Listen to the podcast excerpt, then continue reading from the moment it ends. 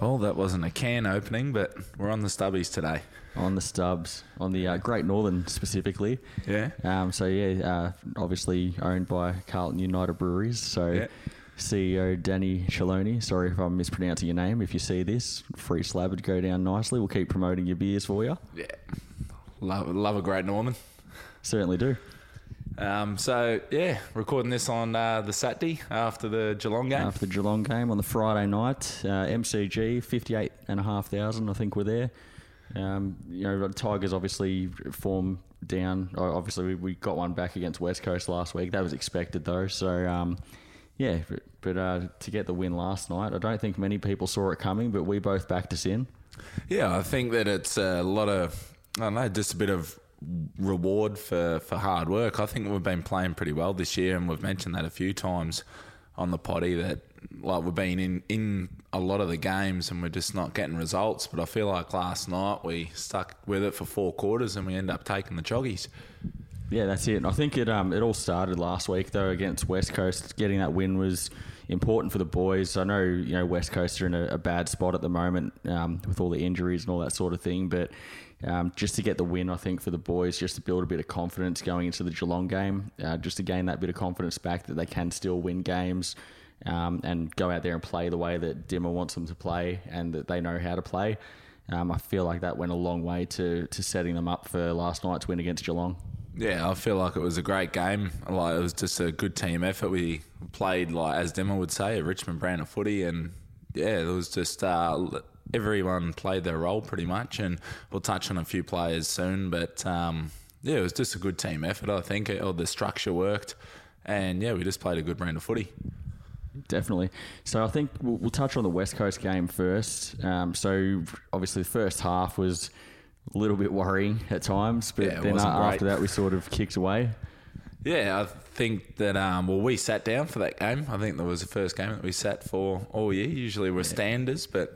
Yeah, it sat down. Only, I think 28,000 or something there at the MCG. It was fucking cold. Day. It was freezing cold, and neither team were going that great, to be fair. So and then I think the third quarter sort of kicked away a little bit, and I think everyone saw it coming, and we were going to eventually pull away at some point of the game, and then the third quarter and the fourth quarter sort of pulled away towards the end, and just got a decent win. Well, it wasn't a great win, but just a good, comfortable win. Good, comfortable win. No real injuries or anything like that came from it. So couldn't really ask for much more.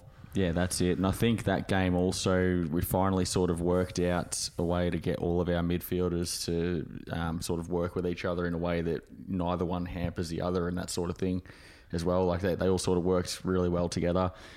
Shea Bolton, best on ground, 31 disposals and 3 goals. Yeah, well, him and a lot of the other midfielders as well, pushed forward and started hitting the scoreboard. Kicked 3 goals in a row in the third quarter. Yeah, we'll touch on the mids pushing forward soon. And but I think that's one thing that we've been doing really well is everyone's sort of contributing. And with Lynch being out, everyone's just pushing forward and hitting the scoreboard.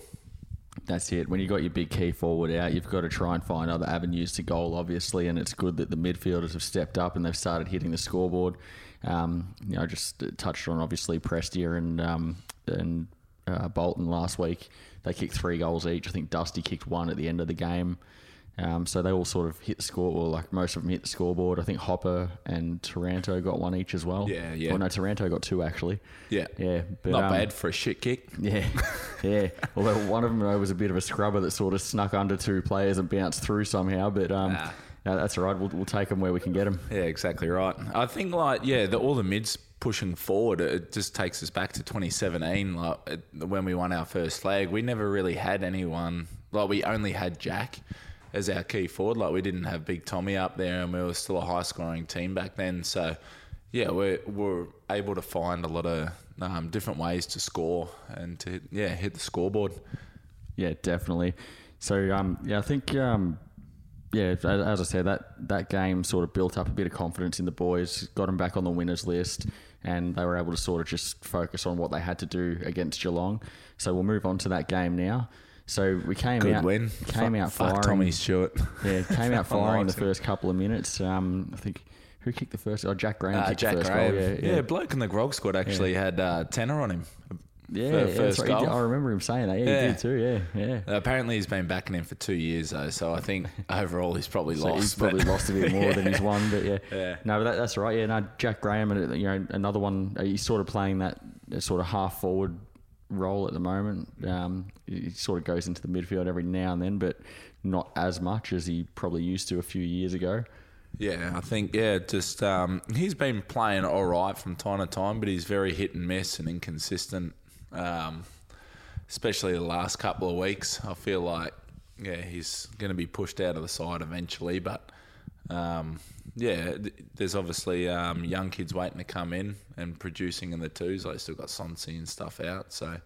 Yeah, that's it. And Thompson Dow, I think, had 28 disposals and 10 clearances or something the other week in the VFL. So, haven't really seen much from those guys when they've come up into the AFL level, though. Even Jack Ross was a little bit iffy last night. I didn't really rate his game that much. Didn't really do a lot. He got the ball a few times, but, he sort of didn't really have much of an impact. I think Hugo was probably our best fringe player last night. Got a few intercept marks towards the end of the game. That's it. Helped set up with a bit of Dusty's dash. Goals as well. Yeah, he offers a bit of dash from half-back. Yeah, that's it. So, Judson Clark, I thought, was pretty good last night when he came on as well. He started as a sub, and then he came on when Hopper went off with a hammy. So, we don't really know the extent of that injury, I don't think. I believe he's expected to spend some time on the sidelines from what Dimmer said in his press conference last night. Obviously, straight after the game, Dimmer wouldn't really... have a lot of information about it as of yet, but according to Dimmer, that's what he was sort of expecting, maybe a couple of weeks on the sidelines, depending on how bad it is. Hopefully it's not a bad one. Yeah, well, usually we're generally pretty cautious with hamstrings and all that sort of stuff. Like, over the last couple of years, we've been very cautious with our players, even just resting players from time to time. I know they're the older brigade, but... just being very cautious with their injuries. And like Gibcus is obviously another one that's had a setback this week, so he'll probably miss a few more weeks. Even he probably won't come back till after the bye now. Yeah, that's it. And Dimmer touched on Gibcus as well. Someone asked him about it in the press conference last night, and he sort of said, Gibcus is going to be a 12-year player for us, so obviously we want him fully fit and healthy before playing him in any games, just to make sure that there's nothing there that can go wrong. So it's a cautious approach, but I hope it pays off in the long run. Yeah, I think that we don't need to rush him. Our back six last night looked really settled. I think Broad was probably best on ground for us. He held Jeremy Cameron to, under 20 touches, I think, and just one goal. He didn't really have much of an impact at all. Yeah, Cameron didn't really have an impact on the game, which was good. To Broad's credit, he played extremely well. I think there was only one incident I remember from the game where Broad might have turned it over or something. But apart from that, he's pretty spot on with his disposal and everything as well. So he's just reliable. He goes out there, does his job. We've touched on it here before. He's your boy here on the podcast, so. And as you say, or as you have said over the last few episodes, talking about whenever he comes up, first guy on the team sheet each week. So, and I think, Dimmer also brought that up in the thing. He was asking about Broad as well and his game against Cameron. And Dimmer obviously was very pleased with the way that Broad carried himself. And he did stress the importance of Broad. We kind of struggled, our back six as a whole, when Broad wasn't playing the 4 weeks he was suspended. So... but since he's come back, we've won two and lost one. So, the just the importance of him is big to the team, I think. And when last night, when Jeremy Cameron pushed up the ground, I think Broad would be that spare man back and help off onto Hawkins, because early on Hawkins was starting to get a hold of Bolter a little bit, but once we steadied that ship and Broad was able to drop off when Cameron pushed up the ground, we were intercept marking and stuff like that. So. Yeah, it was just good. I think, the defence at the moment looks really settled. And hopefully we can, push on with that. Yeah, that's it. We've got a few really good intercept mark players down there now as well. Like, obviously, they've been there for the last few years during our premiership years and everything as well. But Vlosten and Grimes, Broad, Bolter, they're all really solid intercept players. Yeah, and then we've got like Daniel Rioli played a good game last night with his dash off half-back. They're getting a lot of handball receives more up the ground, so like Rioli and Short and Baker, they're all pushing like high up the ground, and that allows then the mids to push up into the forward line as well, and that's where they're hitting the scoreboard like Trent Cotchin. More pressure, yeah, creating forward line turnovers, yeah. Yep. Yeah, so maybe he will win the Coleman this year. I just want him to kick at least 25 goals, yeah, so that wanker fucking Cornes can run 8 laps of the tan track or whatever, yeah, he said he was going to do. Know. He does do it for clicks though, doesn't he? Cornes. He does. He's to say that Taranto's not in the top 150 is a bit rich. It is. He's elite or above average in almost every stat, according to champion data. 12 tackles last night. 12 tackles last night. I don't think Kane Cornes would have ever laid 12 tackles in a game. No, and he was a tagger. Yeah. So what does that say about him? No, he's a firefighter. Yeah. So he thinks. Yeah. He tried the firefighting thing. He couldn't hold a hose. He fucking holds his own all the time though, doesn't he? Yeah, exactly. The and I think Dusty played pretty good again last night. He's really starting to find his form again, and just his touch around the ball. He looks a lot cleaner. Kicks 4 snags last night and had a big influence on the game when the game was in the balance and early in the fourth. And he really took the game by the scruff of the neck and pushed on and. Yeah, it really made a difference in that last quarter. Death, taxes, and Dusty fucking Geelong in big games. Yeah, for sure. But that was a must. Well, I wouldn't really. I'd say West Coast was probably the must-win game out of the last 2 weeks, and we got the job done there as was expected. And then to beat Geelong as well, it's cherry on the cake, I think. Yeah, the only thing that was a little bit disappointing last night from what I could see was the clearances. Like, we were getting absolutely hammered, especially in the first half. I don't know what it ended up finishing up as, but... I think it was we were like minus 14 or something at the end, so it was pretty bad. Yeah, but I think maybe we were like that at halftime. I think we were like negative 14 at halftime. Yeah, so in the second half, it was probably even, yeah. I noticed that Samson Wright really came into the game in the second half as well. He starts to get a lot of hit-outs to advantages. Like, he's really good as a tap ruckman. Took 1 or 2 good marks as well. Yeah, he gets outbodied from time to time, but I tell you what, if he gets 5 to 10 kilos on his frame in the next year or two, like, he's going to be scary good. Like, we'll have to talk about Samson's mum, Belinda. Oh, yeah. I'm talking to BT in the change rooms. Apparently, she's had a few too many frothies as well. Apparently, she was on the Northerns as well. But that's it's good to see though. It's always good to see the players, families and that show up to all the games and to be with them in the change rooms after the games and that. There's some pretty good interviews over the years with players' families and stuff. So I think that's what's good about Richmond as well. Like, they're very inclusive as like family. Like they're a very family orientated club. Like I know that Richo and I think it was Brendan Gale as well. They ended up creating like a father.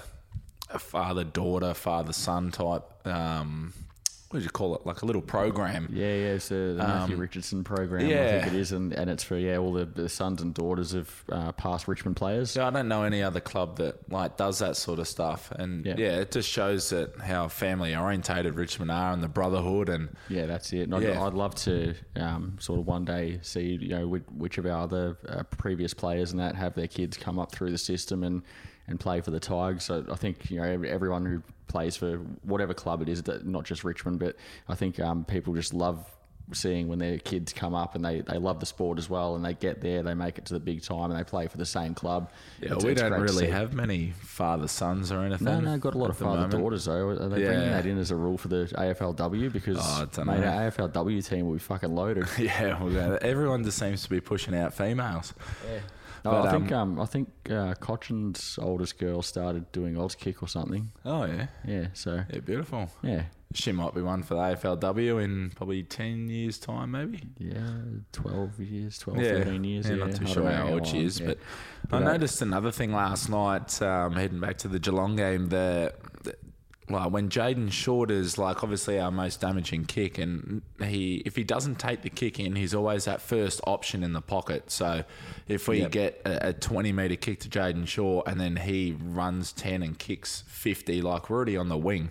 And I feel like that's a game plan that's probably come in the last couple of weeks. It's been a huge advantage to us with 2 kicks and we're already on the wing. Yeah, that's it, definitely. It's sort of get it out of the back line as quick as possible, find an exit strategy.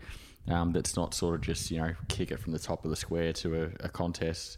Yeah, I find that, another point on last night's game, like Jack, just a little bit slow getting it into the forward 50. Now, I'm a big fan of if you turn the ball over, if the opposition turns it over and we get an intercept, you go as fast as you can the other way, because a lot of the time it's just one-on-ones forward of half, and I think that's where you can get on top, because... That's it. Catch them off guard. Yeah, because, like, obviously they try and outnumber us...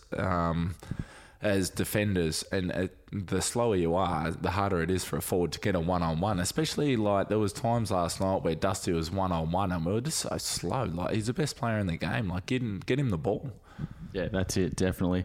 Yeah, you need like all your dangerous players when they get those one-on-ones. It doesn't happen often with the way the game is played these days. There's a lot of team defences and zoning and double teaming and triple teaming and all that sort of thing. So whenever there's an opportunity to get your players one-on-one, especially players that can be as damaging as Dusty, you've got to get it in there quick. Yeah, for sure. And I think the pressure was good again last night. We started to go back to the old Richmond way where, a lot of score from intercepts in the back half.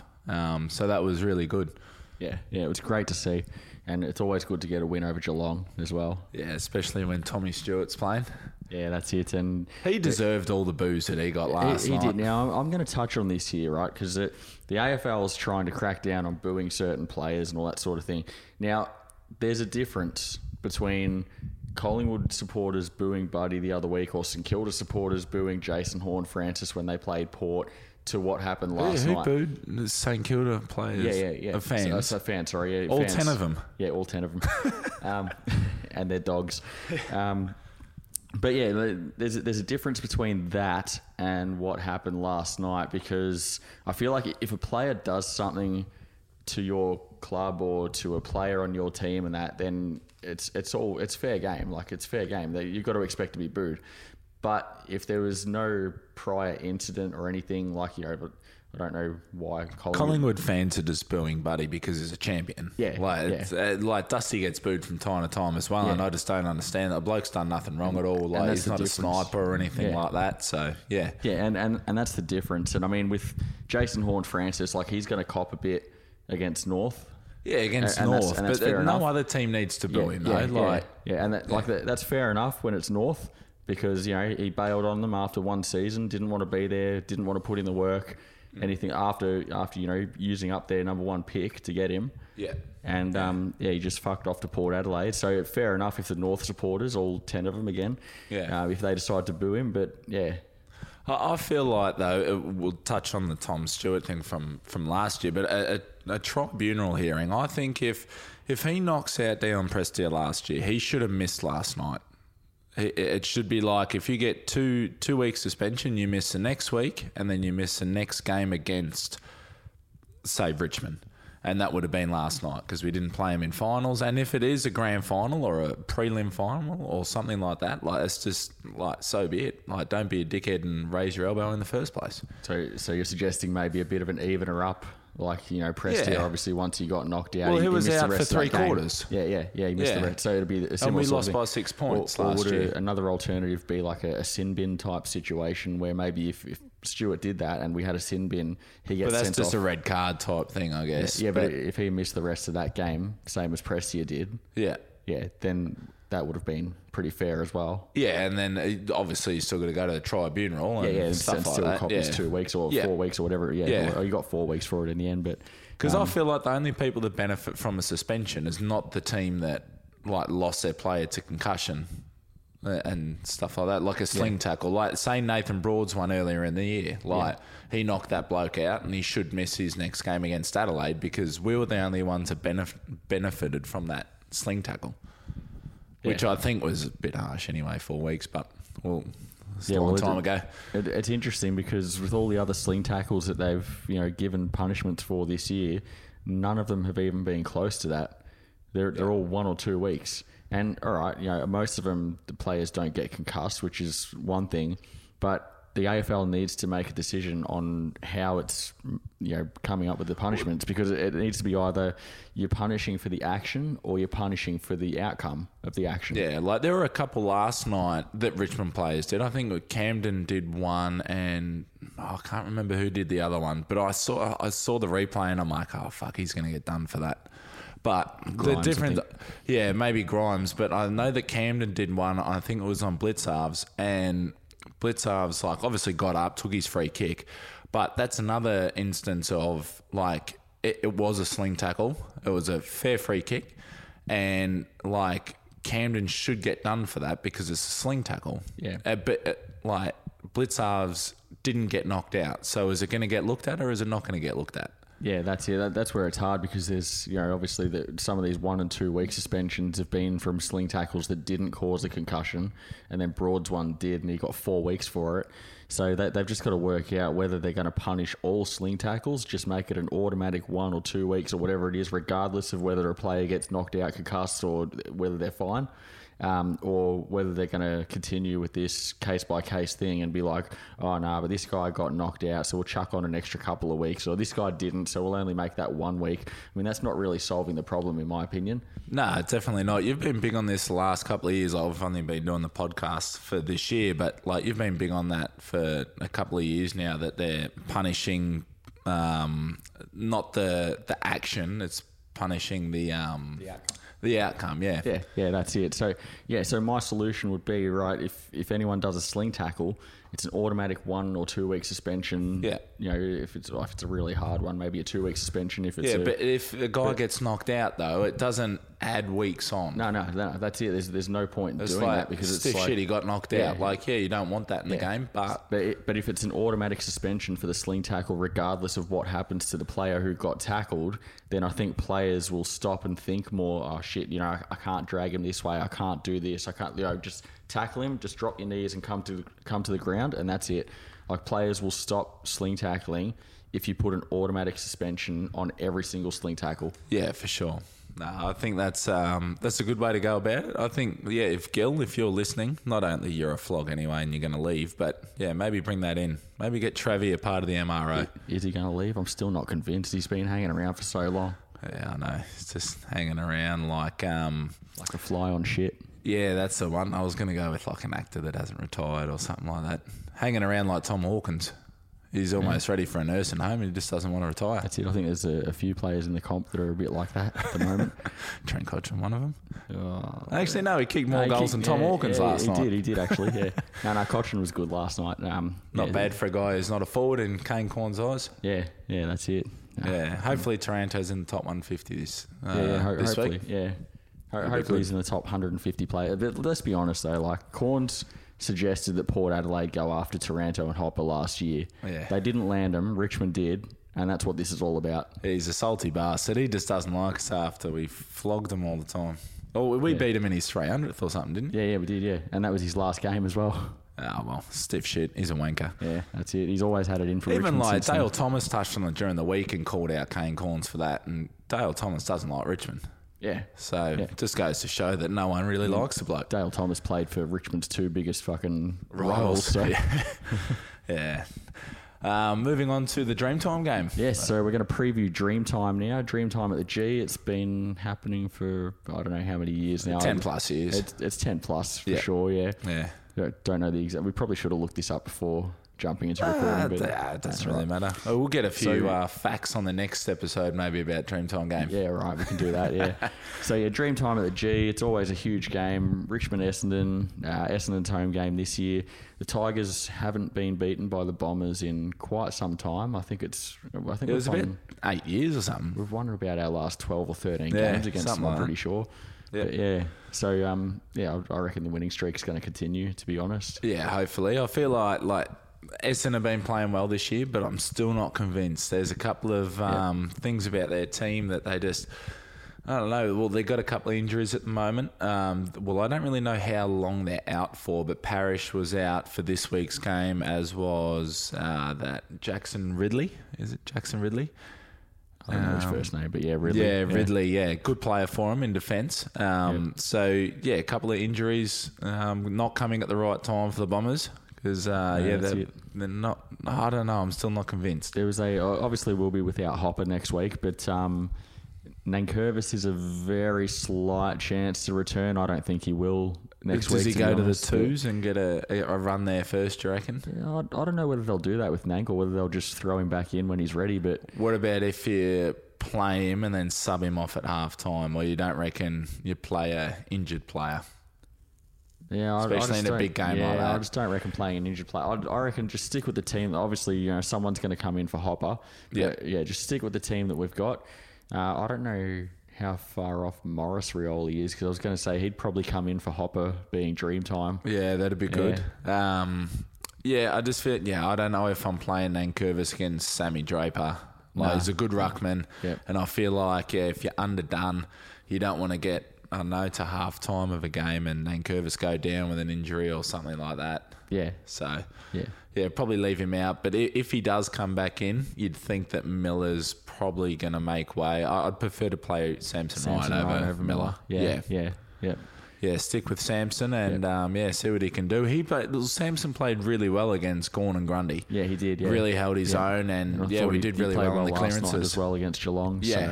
Yeah, I think just keep giving him games. Like, we're not gifting games to him, I don't think. Like, he's performing. Yeah. It's not like, I don't know, 2013, 2014, like we were gifting games to young kids, but like he's like holding his own this year, and really we have no other option. So. Yeah, that dude with Soldo's got plantar fasciitis as well. He's not getting another game for us, mate. He's shit. No, I'm just saying, like, you know, we've got no backup ruck after Nankervis. Literally is a dinosaur. Those two being out, it's given Samson and Miller some time to... I don't mind Miller, but if I'm going with, like... If I had to pick one, I'm going Samson. Yeah. I don't mind Miller playing like as a pinch hitter though, like to go in and just, you know, give him a bit of a break, you know, a bit of a chop out every now and then. Yeah, but I don't think you can play Nank, Miller and Samson all in the same team. You can't. So if you're bringing Nank in, then Miller's probably going to make way. Yeah. Yeah, and I think Samson pushing up forward if Nankervis does most of the ruck roll, because like I think last night Samson was doing most of the ruck work. So if Nank comes back, it allows Samson to push up forward and maybe hit the scoreboard a couple of times a game. Yeah, that's it. And there was a minor injury concern with Daniel Rioli last night, apparently, but Dimmer reckons he'll be all right. Yeah, well, he said after the game, Rioli, that he just needed to head down at Bunnings and just grab a glass of concrete. So... But in all seriousness, so Dimmer did mention, he did have a bit of a joke about it, to be honest, actually. So he sort of said, you know, with Dreamtime coming up, there's no way Daniel Rioli's going to miss it. He's going to find a way to get up for the game. So I think it'll be a good test for us. But yeah, it'd be good to get three in the row, because like I said, we've been saying it all year. We've been playing good footy and we've just been coming up short. We were chatting during the week, and just with the Geelong losses and our losses to, like, we played very similar teams. Yeah, we have. So what I've found is the teams that both of us have played, we've had very similar results. So we drew with Carlton, Geelong lost to them by 8 points. We lost to Collingwood by 14, Geelong lost to them by 22. We lost to Gold Coast by 24, Geelong lost to them by 19, we beat Adelaide by 32, Geelong beat them by 26, and we beat West Coast by 46, and Geelong beat them by 47. Yeah. So it's been pretty similar. But everyone's been talking Geelong up since their first three losses. Yeah.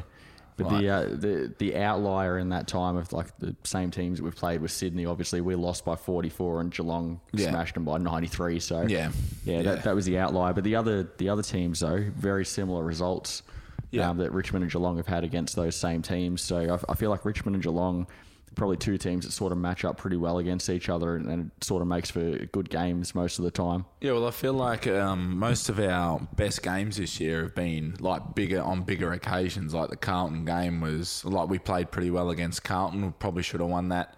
Geelong last night was a bigger game on Friday night, and we played really well. And even the Collingwood game, like we got within 14 points. Yeah, the second half of the Collingwood game we played, the first half was pretty horrendous, but the second half we played pretty well. And then the Melbourne game, I thought we played pretty well.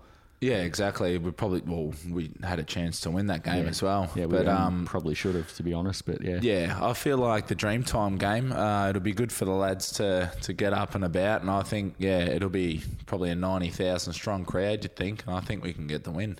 Yeah, I think so too. I reckon we'll get up by about 30. Yeah, I'll go. I'll go about 14 points. I reckon it'll be a close one, but yeah. Yeah, all right. And free kick count for the Dreamtime at the G? Oh, well, we did all right last night. No, I'm tempted to actually give us the benefit of the doubt and say we're actually going to win another free kick count.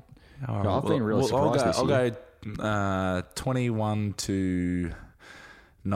I reckon Essendon will win by 2. I reckon we'll win the free kick count. I reckon. Wow. Yeah, I reckon 23-18. Could you imagine all the people on the AFL Facebook page if we win 2 free kick counts in a row? Oh, I know. The world's going to end. That's it, yeah. You get all the comments. It's funny, after last night, all the comments of Geelong supporters sooking and even some neutral supporters as well, just because they hate Richmond. But, going on about the free kicks and stuff, and it's like, well, between the start of 2017 and the end of 2021, we had the worst free kick differential in the entire comp out of any team by more than 100 in that time. So it was, Nah, no good, but we're heading in the right direction. That's it. Getting there slowly. Yeah, a couple of frothies on Saturday. Head down to the Royal maybe. Yeah. Go down to the classiest pub in Richmond. Yeah, no, well, hey, that's where Richmond was born, so we'll just keep heading back there and support. We're only going down there to support the club. We're not going there for any other reason. No, that's it. Support the club, have a couple of beers. Yep. Anything else on offer down there? No, just beers.